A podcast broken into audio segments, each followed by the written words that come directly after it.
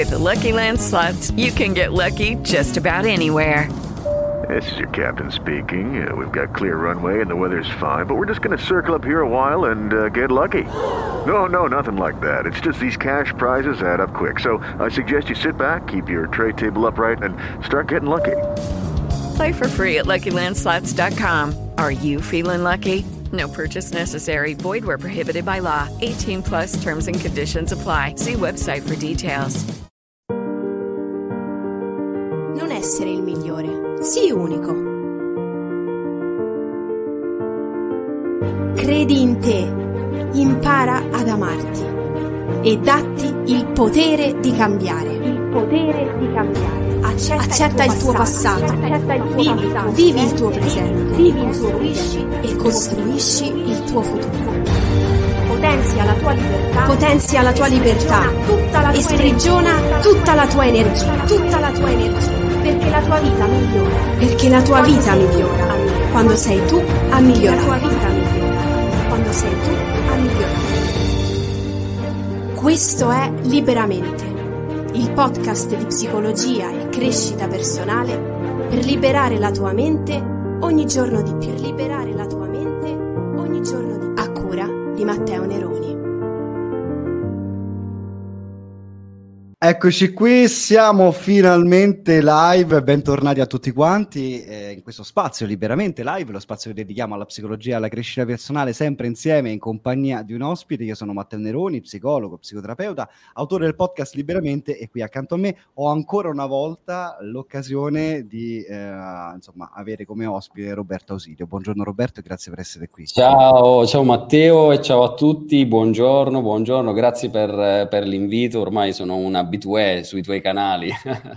Assolutamente sei, sei, di casa, sei di casa Roberto e io sono particolarmente contento di questa cosa perché abbiamo, eh, perché praticamente riapriamo questa sezione di Liberamente Live insieme e dopo l'estate, insomma, sai, come ti dicevo anche prima di andare in diretta, siamo, sei diciamo il primo ospite di questa nuova stagione di Liberamente Live e sono contento che sia, sia proprio farlo con te, insomma. Anche io sono molto felice, diamo una bella, una bella spinta a questa nuova stagione che sicuramente sarà interessantissima come le precedenti.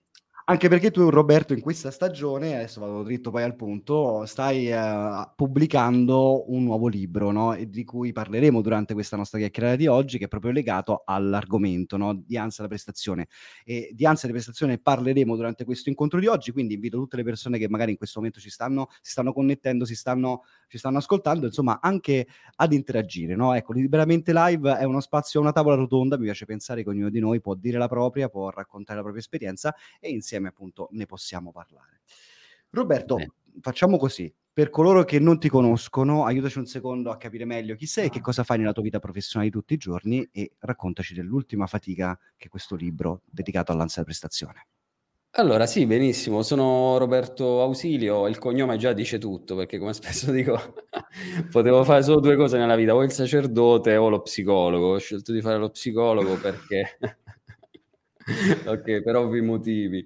Però eh, il discorso è questo: io sono psicologo, psicoterapeuta, sono specializzato in um, psicologia della salute, quindi ho un approccio alla psicologia di tipo positivo e di tipo preventivo rispetto alle psicopatologie e mi occupo comunque anche di psicologia clinica, di psicoterapia, per come la intendo io è un processo di crescita personale, quindi ehm, tutto ciò che va nella direzione di ampliare le nostre potenzialità, le nostre risorse, eh, in questi vent'anni ormai da quando mi sono laureato, sono andato un po' a esplorare e quindi mm, mi sono appassionato progressivamente alla bioenergetica, sono anche psicologo dello sport, ho fatto un sacco diciamo, di esperienza anche in ambito psicocorporeo. Ultimamente, da qualche anno, mi sono accostato alla psicoterapia EMDR, quindi questo strumento fantastico della psicoterapia EMDR che utilizzo in psicoterapia. Faccio psicoterapia online e mh, mm, ho una mia academy e un gruppo di collaboratori psicologi bravissimi che lavorano con me che si chiama PsyLife e quindi noi aiutiamo ormai centinaia di persone con la psicoterapia online in tutta Italia e anche all'estero perché abbiamo persone ormai dislocate su quasi tutto il globo terrestre eh, a sbloccarsi e come dico spesso a vivere senza freno a mano quindi occupandoci prevalentemente di tematiche relative a ansia, depressione, relazioni di coppia, narcisismo e tutto ciò che ci aiuta a vivere meglio, quindi anche coaching, eh, crescita personale, tutti gli argomenti bellissimi di cui parli anche tu. Quindi coincide un po' con la, con la mia vocazione e con la mia missione di vita. Ecco mi piace questa grandissima diciamo, esperienza nel campo clinico eh, che tu fai in tante forme diverse, no? come stavi, ci stavi raccontando. E uno dei, degli approfondimenti diciamo, clinici che fai è anche attraverso la scrittura, attraverso la scrittura di libri. Ne hai scritti diversi, hai scritto recentemente proprio un testo dedicato all'ansia da prestazione, no? questa sorta ecco di... Qua. Esatto, eccolo, eccolo, diciamo, facciamolo vedere. Il nuovo figliolo, appena ancora fresco, fresco di stampa, di stampa sì, perché è uscito adesso il, il 9 di settembre. Ottimo, quindi è proprio se... fresco fresco. Quindi sono contento che ne possiamo parlare insieme. E, mh, mm, diciamo che parliamo un pochino di ansia, no? questa e, e, di ansia da prestazione in particolare, che è un po' una sorta di, uh, no, di fantasma che tante volte si diverte a metterci i bastoni fra le ruote, no? poi sul più bello magari, no? E, ecco, l'ansia da prestazione tante volte eh, rischia anche di perseguitarci no? nel corso della nostra vita. Poi abbiamo tante tipologie di ansia, no? cioè ansia da prestazione nella scuola, o quantomeno tanti contesti dove abbiamo magari fatto esperienza di ansia da prestazione, eh? quindi a partire dalla scuola, nel contesto lavorativo, nello sport e anche nella sessualità, che è una, una, diciamo, uh, una sfumatura, un contesto in particolare di cui ti occupi all'interno di questo libro. La domanda che ti volevo fare è questa, no? Um, di ansia se ne parla tanto, di ansia da prestazione un pochino di meno, ma tutti quanti noi ne soffriamo. Allora, perché hai, è importante parlare di ansia da prestazione? Allora, questo, questo discorso diciamo, è abbastanza articolato e ampio, però detta in maniera, in maniera semplice, l'idea del, di occuparmi di ansia da prestazione deriva, diciamo, è stato un percorso sequenziale. Qui alle mie spalle ho altri libri miei, quindi c'è stato prima Anziano Problem, quindi diciamo parlavo dell'ansia in generale, cercando di fornire una serie di strumenti pratici e concreti, perché a me piace la psicologia applicata e questo è il mio pallino da sempre, quindi eh, cerco di dare, di fornire strumenti pratici. Poi dopo Anziano Problem c'è stato eh, ruminazione mentale, prima di ruminazione mentale rilassamento e meditazione. Quindi diciamo eh, sto cercando attraverso tutti questi libri, questo di Ansia da prestazione è il numero 9, siamo arrivati al nono figliolo, di dare al maggior numero di persone possibili degli strumenti pratici, concreti, operativi, sfruttabili nella vita di tutti i giorni, perché come dico sempre la psicologia non è aria fritta Ehm, il tipo di psicologia che a me piace è un tipo di psicologia pratica che veramente sblocca le persone e aiuta a vivere meglio. Quindi tantissime persone hanno visualizzato i miei video sul canale YouTube Psicologia e Vita e ho visto che tantissime views erano relative ai video che ho fatto proprio sulla sessualità e in particolare ai problemi legati alla sessualità maschile, problemi di erezione, di eiaculazione precoce, eccetera. Quindi ho deciso di dare spazio a questo e anche a tutte le richieste, decine e decine di richieste eh, arrivate e che continuano ad arrivare relative a questa tematica.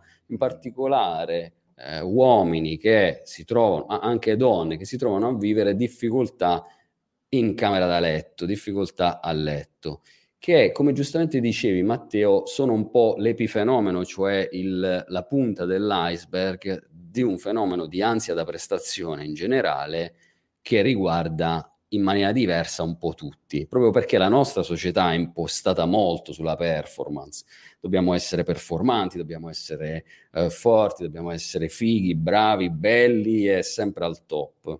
E quindi chiaramente questa discrepanza che a volte si crea tra come io dovrei essere e come in realtà poi mi percepisco, eh, più è alta questa discrepanza e più in qualche modo mi sento inadeguato. Ecco questo tema del sentirsi poco adeguati, di cui la psicologia si sta progressivamente sempre più occupando. Eh.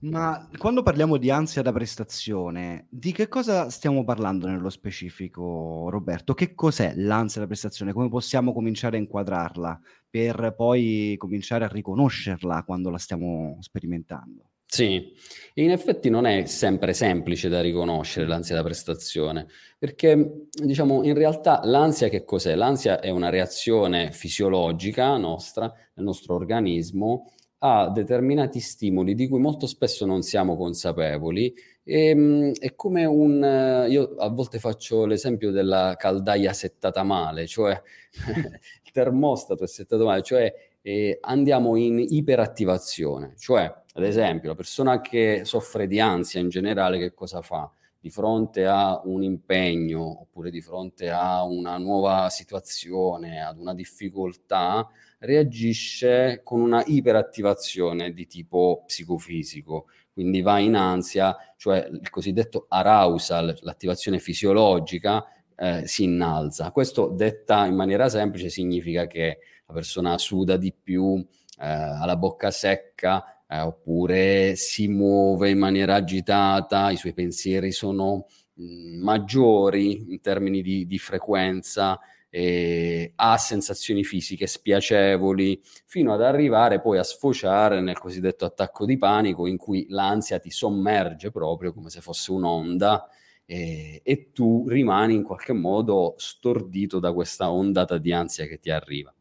L'ansia da prestazione è più un'ansia di tipo mh, spesso anticipatoria, cioè ad esempio, eh, facciamo l'esempio di, poi nel libro ci sono tanti esempi anche pratici e testimonianze, perché molte persone mi hanno aiutato eh, dandomi proprio delle loro testimonianze, sia nelle psicoterapie sia proprio per iscritto e autorizzandomi a, chiaramente cambiando i nomi, certo. a utilizzare le loro esperienze dirette ad esempio, un uomo che mh, ha un primo episodio di defiance a livello, a livello erotico con la sua partner e da lì, da quell'episodio di defiance, che può dipendere da mille motivi, inizia a innescarsi tutto un processo di dubbio, di ruminazione mentale, di rimuginio. La domanda che si insinua è: ma vuoi vedere che sono anormale, vuoi vedere che ho un problema, vuoi vedere che sono impotente, vuoi vedere che sono inadeguato e quindi si innesca un meccanismo eh, perverso per cui poi la persona spesso ha delle reazioni eh, al problema, dei tentativi di soluzione del problema che in realtà si rivelano poi fallimentari molto spesso e vanno a sostenere il problema. Ad esempio, certo. eh, inizia a chiudersi in se stesso, o a evitare certe situazioni, a evitare di avere rapporti sessuali, oppure al contrario diventa compulsivo, inizia a utilizzare eh, il porno per vedere se funziona, per verificare che le cose vanno in un certo modo. E quindi si innesca un meccanismo che porta ad un innalzamento ulteriore dell'arousal, è una profezia che si autoavvera e la volta successiva la persona avrà di nuovo il problema, semmai ancora di più aumentato, e si convincerà progressivamente della propria inadeguatezza. Quindi certo. è questo. Certo, eh, quello che stai descrivendo in fondo uh, nei vari passaggi è un po' quello che accade poi quando abbiamo a che fare con l'ansia da prestazione anche in altri contesti, no? adesso in particolar modo affrontavi quello della, nella sfera sessuale, però mhmm, sentendo di parlare ci sono delle cose che dovremmo cercare di evitare, ehm, non solo di fare, non soltanto per quanto riguarda magari una prestazione sessuale, ma anche proprio un'ansia da prestazione in generale. Allora ti volevo chiedere quali sono secondo te le cose che dobbiamo evitare, che, che una persona deve cercare di evitare di fare quando prova ansia da prestazione? Esatto, questo è ampiamente illustrato all'interno del libro, c'è proprio un capitolo intero su quelli che sono i tentativi di risoluzione e perché alcune volte non funzionano. Quello che dobbiamo sicuramente evitare eh, sono i poli opposti, gli estremi opposti. Da una parte di fare finta di niente, cioè di fare lo struzzo, ok? ho un'ansia che mi porta via, faccio finta di niente, faccio finta di niente, non ne parlo assolutamente con nessuno, né col partner, né con gli amici, né con eh, lo psicologo, con nessuno, e quindi mi tengo dentro totalmente questa situazione e questo non fa altro che accrescere il mio senso di sentirmi sbagliato, di sentirmi inadeguato, di sentirmi strano, malato Mm, ok? E dall'altra parte l'estremo opposto dell'entrare totalmente nel problema, nell'identificarsi col problema e quindi lasciare uno spazio eccessivo a quel problema, cioè andandolo ad assolutizzare, cioè eh, non faccio altro che pensare a quello che mi è capitato, al fatto che probabilmente ricapiterà in futuro, ecco, sono il solito sfigato, sono il solito impotente, non uscirò mai da questa situazione e continuo a rimuginare senza di fatto agire. Quindi diciamo questi due estremi vanno assolutamente evitati.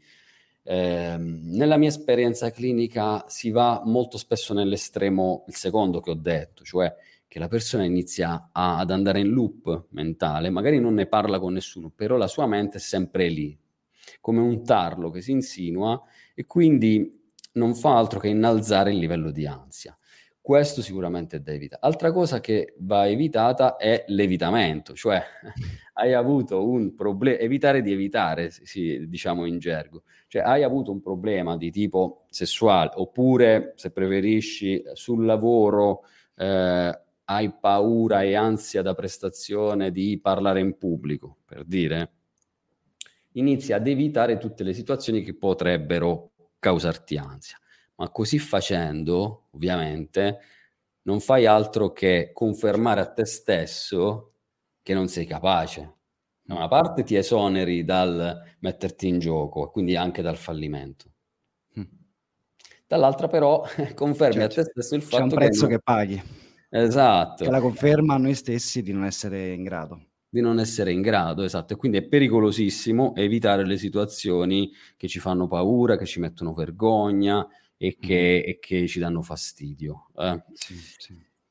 La via maestra è ovviamente una via di mezzo, cioè una via che ti fa mh, conoscere il problema, capire di che si tratta, Qui sono spiegate le cause sia di tipo organico, che possono essere alla base di questi problemi, le cause comportamentali, perché anche per esempio fumo, alcol, abitudini sbagliate, dormire poco, tutta una serie di, di situazioni possono incrementare l'ansia da prestazione. E le cause psicologiche. Le cause psicologiche, quindi una difficoltà ad avere autostima piuttosto che dei traumi non risolti, eh, un'ansia di base, eccetera e infine delle cause relazionali, delle cause relazionali che vanno indagate anche all'interno della relazione che stai vivendo. Infatti, Roberto, vorrei un attimino fermarmi su quelle che sono le cause no, dell'ansia da prestazione, cioè su, un po' sul perché. So che eh, può essere più o meno eh, utile farlo, però io credo che sia importante capire eh, anche un po' quelle che possono essere le cause di un'ansia da prestazione, perché la, noi sappiamo come psicoterapeuti che un po' oh, tanto del nostro presente eh, si fonda su quelle che sono state le esperienze del nostro passato. Allora, quello che ti volevo chiedere è, solitamente, rispetto anche alla tua esperienza o anche nello scrivere il libro, uh, di cosa, come ti sei, mh, diciamo, mh, di cosa ti sei accorto rispetto al passato delle persone che provano ansia alla prestazione? Cioè, cosa, cosa è mancato o cosa Hey guys, it is Ryan. I'm not sure if you know this about me, but I'm a bit of a fun fanatic when I can. I like to work, but I like fun too. It's a thing. And now the truth is out there. I can tell you about my favorite place to have fun Chumba Casino. They have hundreds of social casino style games to choose from, with new games released each week. You can play for free anytime, anywhere and each day brings a new chance to collect daily bonuses. So join me in the fun. Sign up now at ChumbaCasino.com. No purchase necessary. BGW. Void were prohibited by law. See terms and conditions. 18 plus. Okay, round two. Name something that's not boring. A laundry? Ooh, a book club. Computer solitaire, huh? Ah, oh, sorry. We were looking for Chumba Casino. That's right. ChumbaCasino.com has over 100 casino style games. Join today and play for free for your chance to redeem some serious prizes. ChumbaCasino.com. No purchase necessary. By law. 18 plus terms and conditions apply. See website for details. C'è stato di troppo nel passato di una persona che poi vive un disturbo o un disagio di ansia da prestazione. Allora, ci sono diverse eh, cose interessanti al riguardo. La prima cosa da dire è che molto spesso, nella quasi totalità dei casi di ansia da prestazione di tipo sessuale, parliamo, c'è un episodio più o meno recente fallimentare proprio in ambito sessuale, che eh, fa un po' da, come dire, da paradigma, oppure se, se vuoi da trigger di cose che probabilmente affondano le radici nel passato, ok? Mm. Però in questo voglio dire anche, cioè usciamo un po' da questa psicologizzazione a volte estrema che noi psicologi facciamo, ehm, in alcuni casi, nei casi diciamo meno, meno gravi e più semplici, tra virgolette, non è che ci sono grandi traumi del passato, eh? oppure eh, che uno deve andare per forza a scavare lì quando eri piccolo.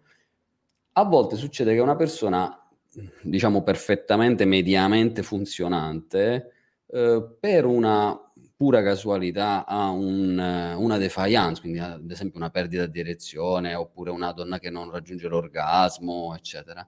E da lì comincia a... è quell'episodio che crea poi a cascata tutta una serie di, uh, di meccanismi. In realtà tu mi dirai da bravo psicologo, Matteo, non è che è l'episodio che crea, ma è come tu reagisci ovviamente all'episodio, è come tu reagisci è frutto della tua storia personale. Quindi che cosa facciamo? Innanzitutto, tra le sette strategie di cui parlo nel libro, perché ci sono sette strategie pratiche, la prima è proprio la rielaborazione traumatica, cioè devi andare a togliere via, in qualche modo a ripulire le cantine, ok, dai traumi. E questo lo facciamo in psicoterapia, anche online, benissimo, strabene, in maniera veloce, con le MDR, che è questa tecnica psicoterapeutica incredibile che ci aiuta a uh, resettare la caldaia, cioè a resettare il termostato della mente inconscia e a ridurre il livello di ansia. Ma diciamo nel libro ci sono delle tecniche tra cui la scrittura, creativa e la scrittura che ci aiutano a um, superare gli eventuali blocchi derivanti dai traumi. Poi è vero che spesso tu torni indietro nel passato e vedi che la persona in realtà a quell'episodio lì si aggancia ad altri episodi. Spesso, per esempio, ci sono dei genitori molto esigenti, ok? Genitori esigenti che uh, hanno fatto credere, non perché sono cattivi, ma perché all'interno delle dinamiche familiari hanno fatto, diciamo, hanno fatto passare tra le righe un messaggio che sarai amato solo se sei bravo, solo se riesci bene, solo se performi bene. Se vai bene a scuola la mamma ti vuole bene, se ti comporti bene la mamma ti vuole bene. E quindi diciamo questo orientamento al risultato spesso alla base dell'ansia da prestazione, cioè un eccessivo orientamento al risultato, all'outcome e invece un, un minore una minore attenzione ai tuoi bisogni, al tuo piacere, alla tua consapevolezza, al mm. tuo star bene. Ecco. Certo. È, interessante questo mm, um, legame che c'è tra il passato e il nostro presente, eh, specialmente nel momento in cui poi questa ansia si affaccia, questo fantasma di cui parlavamo prima all'inizio, che ci si mette un po' i bastoni fra le ruote. Ehm, mi stavo chiedendo come si reagisce all'ansia da prestazione. Tu un pochino ne hai parlato già, no? c'è già un po' risposto, qualche indicazione. Nel libro sicuramente c'è molto, c'è molto altro, no? un po' c'è questa esposizione, quindi non evitare Uh, no, la, la, le situazioni che ci spaventano, ma prevedere un certo livello di esposizione. No? Questa potrebbe essere già una prima indicazione no? eh, per reagire all'ansia piuttosto che restarne succube. Poi dicevi anche rispetto al, uh, alla scrittura, no? Allora ti volevo chiedere, per esempio, quando una persona prova quei sintomi così pervasivi dell'ansia, la sudorazione, ehm, la tachicardia, e, e non c'ha un blocchetto di carta a disposizione, no? Che cosa si può fare in quei momenti lì? Cioè come reagire all'ansia da prestazione quando esplode nella sua manifestazione più violenta sintomatica? Sì, allora intanto bisogna lavorare per prevenire, perché superata una certa soglia, che io chiamo la soglia di non ritorno, mm. qualsiasi cosa fai funziona poco, eh? ok? Quindi chiaramente eh, bisogna lavorare in maniera preventiva, come con la psicoterapia, con le tecniche di rilassamento, di meditazione, con la, l'elaborazione dei traumi del passato, di modo che diciamo, il tuo vaso dell'ansia, diciamo, e dello stress sia sempre bello mh, mm, vuoto, quasi vuoto, ok? Quindi puoi contenere un livello di stress e di ansia abbastanza consistente. Quando ti trovi in situazioni, quindi diciamo, non bisogna arrivarci ecco, a, a, a, una soglia di non ritorno, perché tanto lì poi non c'è, eh, non, non c'è trippa per gatti, non c'è diciamo, tecnica che, che, sia miracolosa o bacchetta magica. Però, per esempio, nel libro qui ci sono degli esercizi relativi proprio a superare i blocchi psicofisici, con alcuni sono presi dal libro precedente, eh, Rilassamento e meditazione, dove ci sono una tantissime tecniche che vanno dalla respirazione, sicuramente la chiave più importante è la respirazione. Però, detta come va detta, Matteo, è inutile che io ti dico respira quando l'ansia è arrivata a dei livelli stratosferici, non funziona, perché la persona non è, non è capace già di respirare quando, in tempi di pace, figurati in tempi di guerra. Quindi ti devi allenare prima con degli esercizi, ad esempio qui ci sono degli esercizi di sblocco anche del bacino, eh, che sono fondamentali, ripresi dall'analisi bioenergetica, quindi sblocco del bacino, respirazione, integrazione tra mente e corpo. Vai a sciogliere le tensioni anche alla base delle spalle, del collo, perché certo. cioè, fare l'amore è un atto sì mentale, si dice spesso, eh, però è un atto anche fisico, corporeo. E se tu hai tante tensioni addosso, più tensioni hai addosso di tipo cronico, cioè quelle di cui non sei più consapevole, ok? Che fanno parte di quella che noi chiamiamo la corazza caratteriale in analisi bioenergetica, chiaramente mh, mm, non riuscirai a esprimerti, sei una mazza di scopa, sei, mm. un, sei rigido, capito? E allora il respiro è bloccato, il diaframma è bloccato e non puoi esprimerti. Quindi sicuramente la respirazione diaframmatica, respirare nell'addome, concentrarsi sulle sensazioni del corpo e non sui pensieri. Oddio che cosa sta succedendo? Oddio se faccio cilecca, oddio questo e quest'altro. Sensazione, entrare nel corpo. Però non è una roba che tu fai quando sei in emergenza, ti devi essere esercitato, è un po' come pretendere che in caso di incendio tutti eseguano perfettamente le operazioni eh, di evacuazione senza essersi mai esercitati. No, ti devi esercitare prima e certo. poi forse in caso di certo. emergenza le, le, puoi utilizzare. Questo è importante perché c'è un misunderstanding su questo, perché spesso la gente cerca delle tecnichette da applicare al bisogno, Vero. ma Vero. Raga, non funzionano quelle. tra, tra, tra, questo, uh, tra questi, diciamo, possiamo dire rimedi o quantomeno mh, soluzioni uh, di fronteggiamento all'ansia, uh, ce n'è una che spesso e volentieri è un po', come posso dire, alcuni la consigliano, altri invece la sconsigliano, che è quello di parlare della propria ansia. Tu che cosa ne pensi? Cioè, nel momento in cui, per esempio, abbiamo un'ansia da, per, da, prestazione legata magari alla sfera sessuale o un'ansia da prestazione perché magari stiamo andando in un contesto sociale che ci, uh, che ci dà um, pressione o ci attiva emotivamente, è buono, è positivo, è utile soprattutto parlare magari di quello che stiamo vivendo, di quello che stiamo provando con qualcuno, oppure questo parlarne ne amplifica l'effetto e quindi faremo meglio a tenercelo per noi. E tu che cosa questa ne pensi? È, questa è un'ottima domanda e io dico, rispondo dicendo dipende, nel senso dipende come ne parli quando ne parli, quanto ne parli, con chi ne parli, ok? Quindi sicuramente parlarne con il tuo psicologo, il tuo psicoterapeuta è una cosa estremamente positiva. Perché? Perché si inserisce all'interno di una strategia di risoluzione. Tu ne stai parlando con un obiettivo specifico, che è quello di risolvere il problema, ok? Quindi bravo psicoterapeuta ti aiuta a eh, parlarne, ma non per vuotare il sacco, per sfogarti, come si dice, perché molta gente pensa che andare in psicoterapia sia come andare al confessionale. No, non è questo, ragazzi. Vero, vero. Non è questo, no. Eh, ne parliamo in maniera strumentale alla risoluzione, ok? Poi capiamo quello che va fatto e lo, lo facciamo, cioè si passa all'azione Parlarne per parlarne può diventare invece una roba che alimenta il problema.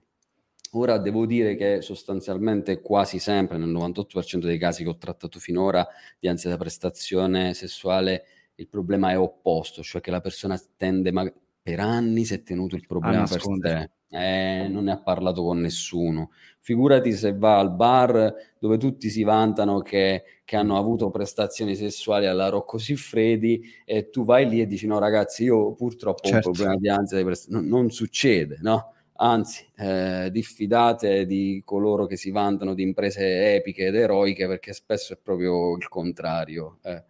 Eh, quello che, che, è utile è capire con chi parlarne, quando parlarne e come parlarne. Ad esempio, col partner, in alcuni casi è utile parlarne. Mm. In alcuni casi è utile parlarne col partner. Non che questo diventi il centro focale di tutte le discussioni, ma a volte il partner in maniera, diciamo, nel mio approccio marginale. In altri approcci il partner viene coinvolto eh, nella risoluzione del problema in maniera strutturale. Secondo me non è utile eh, nella maggior parte dei casi. È più utile che la persona che ha il problema lo risolva interiormente e trovi anche il modo di comunicare agevolmente al partner determinate cose. Quindi eh, ad esempio dire al partner guarda oggi sono stanco. Oggi non ho grande voglia ok? Certo. oppure eh, ho un po' timore di fallire in questo, in questo momento. Magari tra virgolette scioglie il campo da eccessive aspettative nei propri confronti e quindi a quel punto la cosa si può sbloccare, la sessualità può diventare appunto un divertimento, come dico nel libro, divertimento in senso sano, eh, quindi un qualcosa di piacevole, di divertente e non una prestazione che mette ansia. E, e, allora a quel punto, diciamo, le cose si sbloccano ed è più facile che la persona riesca a esprimersi sessualmente. Roberto, so che il tuo libro in questo momento è in fase di revisione e quindi presto diventerà disponibile nei prossimi giorni anche in formato cartaceo, però eh, lo troviamo sia su Amazon sia in, eh, diciamo, in estratto un estratto corposo insomma, del, del, libro per poterlo cominciare per, intanto a sfogliare e sì, a leggere. Sì, il libro è disponibile in Amazon. Attualmente è disponibile, poi non so se c'è il link da qualche parte, comunque se andate in Amazon e, e digitate ansia da prestazione c'è. Esce fuori. Eh, esce fuori subito e solo la versione cartacea sarà disponibile tra qualche giorno perché c'è stato un piccolo eh, qui pro quo con Amazon però diciamo lo stiamo risolvendo ma comunque il libro è acquistabile tranquillamente diciamo come ebook e quindi si può leggere tranquillamente per chi utilizza Kindle oppure anche su cellulare, su computer in formato ebook e, mh, si può scaricare l'estratto dal nostro sito PsyLife e, e, lì c'è un bel estratto e tra l'altro c'è anche la tua stupenda recensione che, ha, che hai scritto Matteo di cui ti ringrazio. Figurati, io ringrazio te per avermi inviato una copia prima di, di cioè in anteprima in modo tale da poter già, già mettere le mani su questo testo. Allora io con, condivido il link all'interno del canale Telegram, ma lo trovate sicuramente anche in tutti i canali di Roberto. Roberto, prima di salutarci e passare poi al privé. Eh, qual è un messaggio da psicoterapeuta che vuoi inviare alle persone che ci stanno ascoltando, che ci ascolteranno, mh, mhmm, quando provano appunto un senso forte di ansia da prestazione? Qual è il tuo monito che vuoi lasciare in questo episodio? Allora, intanto non sentitevi strani, anormali o malati, ma sappiate che tutti quanti noi siamo sulla stessa barca, anche noi psicoterapeuti, quindi è normale provare ansia da prestazione in alcuni momenti, è normale anche che non tutte le ciambelle riescano col buco. La cosa importante è se c'è un problema trovare il coraggio di farsi aiutare e di farsi aiutare dai professionisti e questo è veramente decisivo per la nostra crescita personale. Non lasciate che i problemi piccoli diventino enormi, perché io continuamente vedo persone che sono state anni di sofferenza, hanno rovinato relazioni, famiglie, bambini di mezzo che hanno sofferto, eccetera, per non fare cinque sedute di psicoterapia che poi gli hanno sbloccato il problema e dicono: Ah, cacchio, se l'avessi saputo dieci anni fa ci sarei venuto prima. Certo. Ok, quindi non aspettate che sia tardi, ma rivolgetevi agli psicoterapeuti bravi quando si presentano i primi problemi, i primi sintomi. Non abbiate vergogna di chiedere aiuto, questo è il mio messaggio. Roberto, io ti ringrazio anche per questo messaggio perché lo condivido al 100%, quindi ringrazio tutte le persone che ci hanno ascoltato, che hanno partecipato a questa live. Uh, ora noi ci spostiamo all'interno del privé e che dire Roberto, mi verrebbe da dire, visto che scrivi eh, non, c'è, non c'è 9 senza 10, vuol dire che ci rivedremo per il prossimo libro. Assolutamente, già in cantiere. Matteo. Immaginavo. Immaginavo. eh, va bene, non ci spoilerare nulla, intanto ci gustiamo no, no, no, no, no, top secret e top secret. Va bene, Roberto, grazie e alla prossima. Grazie a te, Matteo, e grazie a tutti. Non essere il migliore, sii unico. Credi in te, impara ad amarti e datti il potere di cambiare. Il potere di cambiare. Accetta, Accetta il tuo passato, passato. Il tuo vivi, passato. vivi, il tuo presente, vivi il tuo costruisci e costruisci il tuo futuro. Potenzia la tua libertà, potenzia la tua libertà. tutta e sprigiona tutta la tua energia, tutta la tua energia, perché la tua vita migliora, perché la tua vita migliora. quando sei tu a migliorare. La tua vita migliora. Quando sei tu a migliorare. Questo è Liberamente il podcast di psicologia e crescita personale per liberare la tua mente ogni giorno di più, liberare la tua mente ogni giorno di più, a cura di Matteo